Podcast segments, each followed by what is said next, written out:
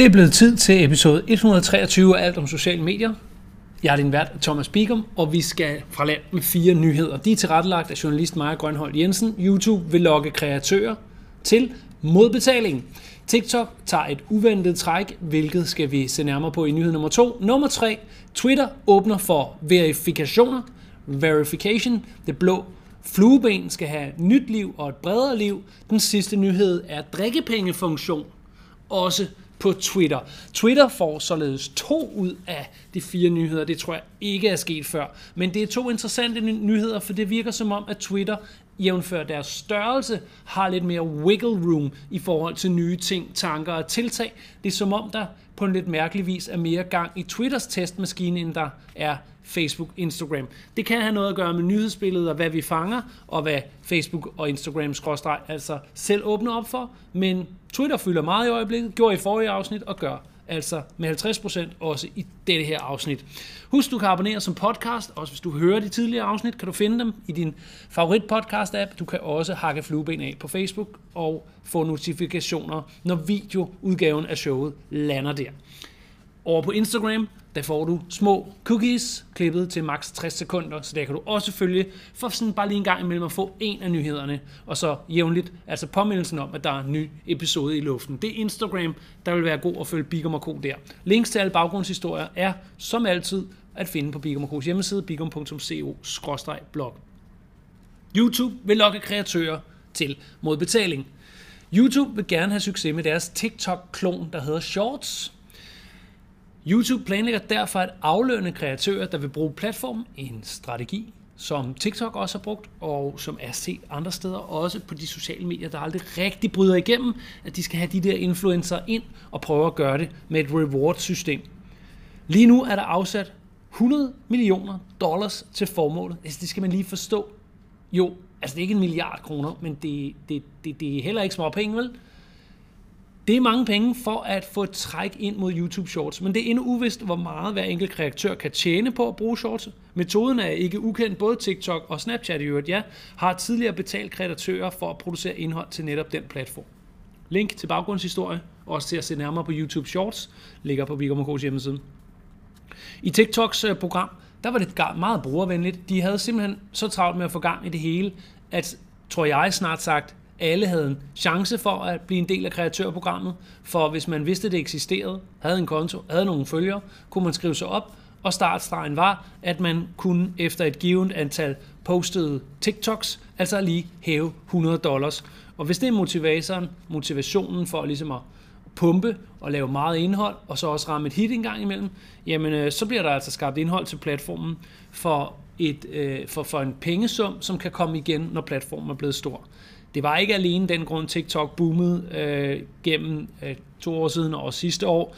Øh, det fik jo også stor hjælp af pandemien, der gjorde folk kede sig, og lige pludselig var det den sjoveste app, samtidig med, at det også var en, en kan man sige, kapitel i historiebogen om, det de unge synes er det sjoveste, det skal man kigge efter nok bliver mainstream det sjoveste, det synes jeg, man kan sige om baggrundshistorierne Musical.ly og TikTok og dansevideoer, der så langsomt trak op og blev øh, den nye populære i klassen. YouTube vil efter dem med deres shorts. Lad os øh, se nærmere øh, senere i showet på, hvordan det går. TikTok tager et uventet træk. TikTok vil meget andet end være en platform for dansende børn. Ifølge techmedier tester TikTok lige nu et værktøj, der skal gøre det muligt for virksomheder at rekruttere medarbejdere på platformen. Værktøjet skulle også give mulighed for, at virksomhederne gennem TikTok-videoer kan vise kandidaterne, hvor fed en arbejdskultur der er i netop deres virksomhed. Det er der links til, og det er jo altså den noget, vil jeg sige, uventede historie om, at TikTok stjæler fra LinkedIn. Ikke et kryds, man lige umiddelbart øh, kunne se for sig.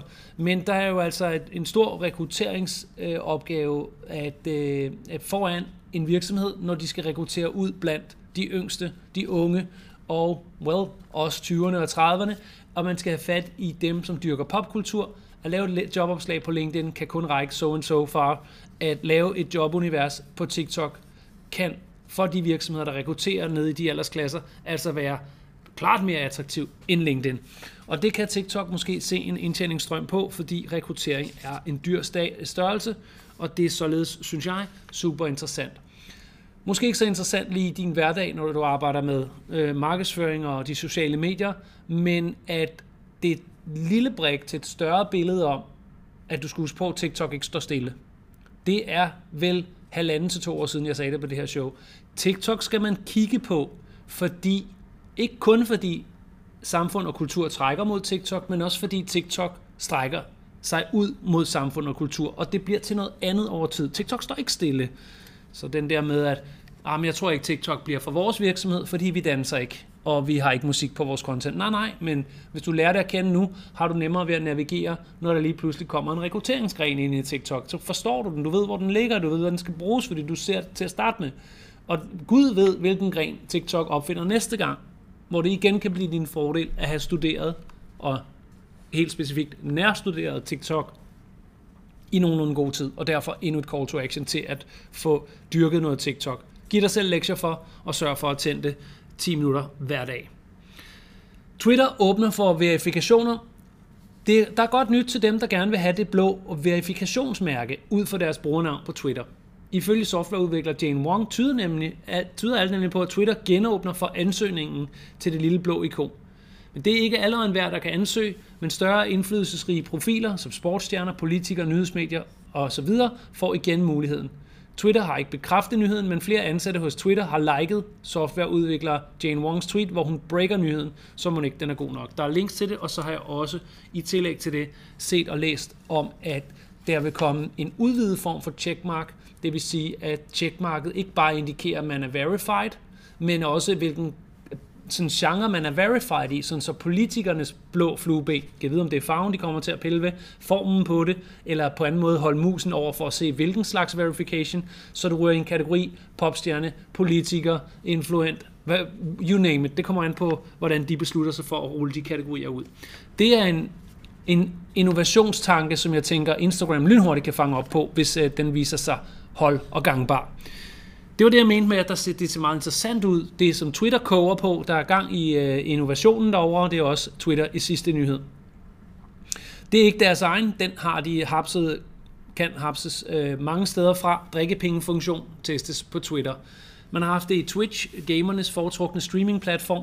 Der er også nogle af de sociale medier, hvor folk ikke har så meget tøj på, hvor der kan lægges drikkepenge i takt med, at tøjet går af, eller at den, der performer på kameraet, laver nogle specielle kunstner, Øh, Øh, det kunne være pingpong-show eller lignende, har jeg hørt. Har jeg hørt. Men drikkepengefunktionen testes på Twitter. Twitter er i gang med at lancere flere værktøjer, som giver mulighed for, at større profiler kan tjene penge gennem profil, uh, undskyld, platformen. En drikkepengefunktion testes lige nu. Med funktionen kan enkeltpersoner, så kontoens indehaver, få økonomisk støtte af følgerskaren. Funktionen ligger som et lille pengeikon på de profiler, der har fået mulighed for at teste funktionen. Den er god, det lugter af influenter, men det lugter også af noget andet godt, nemlig journalistik. De øh, typer, der løber rundt midt i øh, verdens brandpunkter og har en Twitter-konto til at fortælle verden øh, om uroligheder eller øh, kriser eller øh, korruption indefra, får nu en mulighed for at blive støttet i deres kamp mod at få sandheder frem. Det ser super interessant ud. Jeg så en tråd på Twitter, hvor uh, det var en dansk tråd, men hvor en spørger, hvis man egentlig vil støtte, uh, at, at der bliver dækket bredere i Israel-Palæstina-konflikten, altså sådan implicit, at, at det danske mediebillede er Israel drejet. Det skal jeg ikke gå for langt ind i, om det er eller ej. Men der var bare en, der efterspurgte, hvordan kan jeg støtte, hvordan kan jeg sende nødhjælp sådan ned til Palæstina, så de kan råbe højere.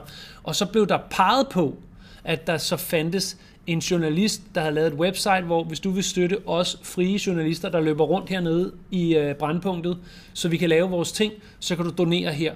Og det var sådan en ret speciel form for velgørenhed, hvor man ikke retter velgørenhed mod krigens ofre.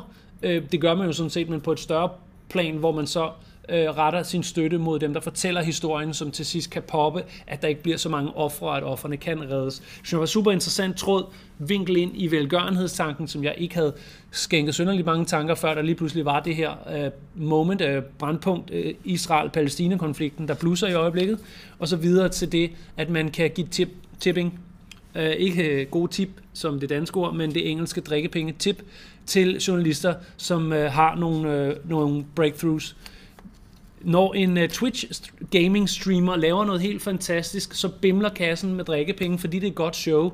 Når en afklædt på en streamingkanal laver pingpong show, så pinger øh, drikkepengene ind, så se og mal det billede på en journalist, der har fundet noget, der afslører noget, som har et gennembrud, som har en god formidling, en god historie.